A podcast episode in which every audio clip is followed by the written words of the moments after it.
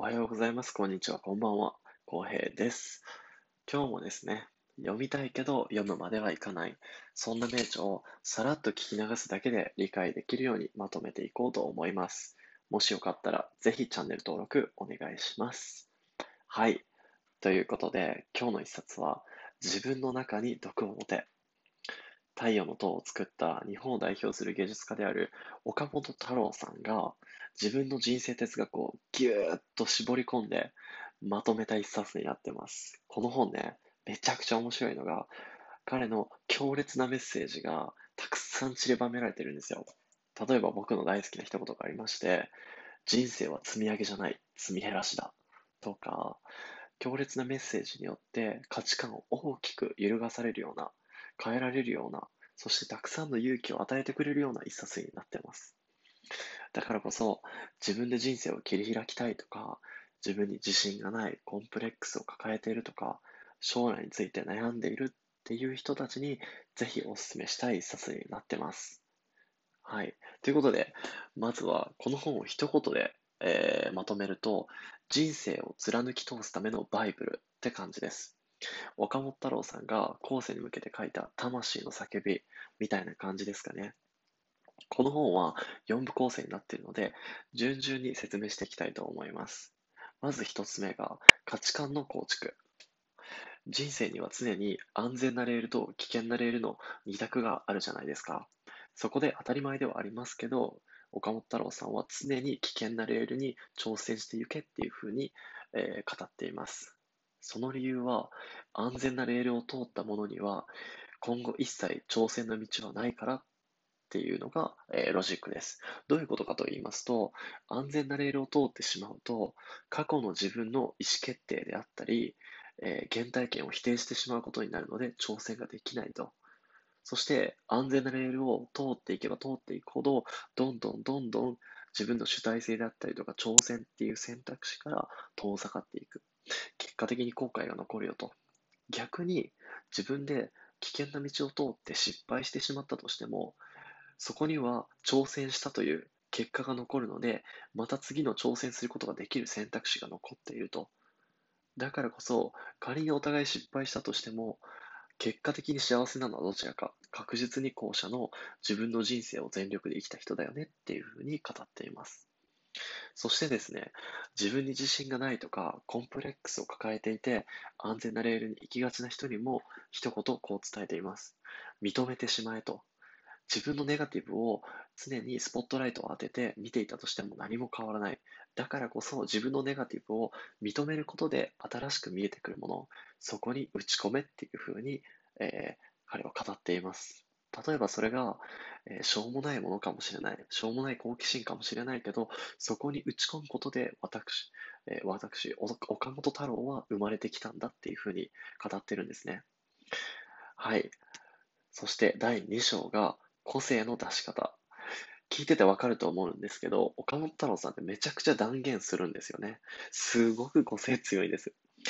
そんな岡本太郎さんが、じゃあどのようにして個性を出していけばいいのかっていうのを語ったのが第2章です。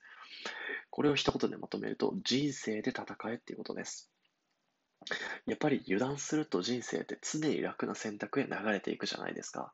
例えば、多くの人が取っている選択だとか、これが当たり前の常識だったり、やっぱり楽な方へ流れてしまうのはしょうがないと思うんですけど、そこに対して楽な選択に価値はないよっていうふうに断言しています。まず楽な道、そして厳しい厳しい道を選択する余地があるのだとしたら、常に後者を選択するべきだと。なぜかというと、厳しい選択をする、その時に試されるのは自分の意志の力だよ。そして自分の意志を強くすることによって自分の人生を生きることができる。だからこそ、人生とは複雑ですぐに流せやす流されやすいからこそ、強力な意志力を持って人生をコントロールするために厳しい選択を取り続けなきゃいけないんだっていうふうに語ってるんですね。これは完全に岡本太郎さんの生き方というか、彼もフランスで若い頃留学して日本に帰ってきて自分のアートというのを追求していった時にやっぱり多くの人に批判されたみたいなんですよね。なかなか認められなかった時代が長かった。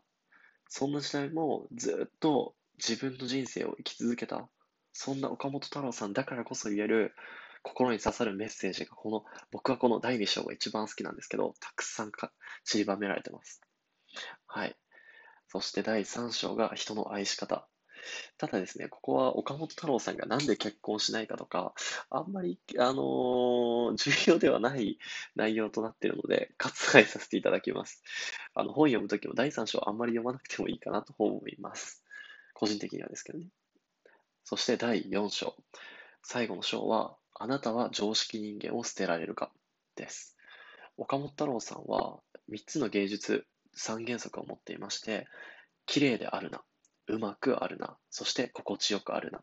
この3つを掲げてアートを追求してたみたいなんですね。やっぱり生きていると、社会的目線であったりとか、相対評価を基準にして生きてしまうこと多々あるじゃないですか。無意識的に。だけれども、嫌われることを恐れるな。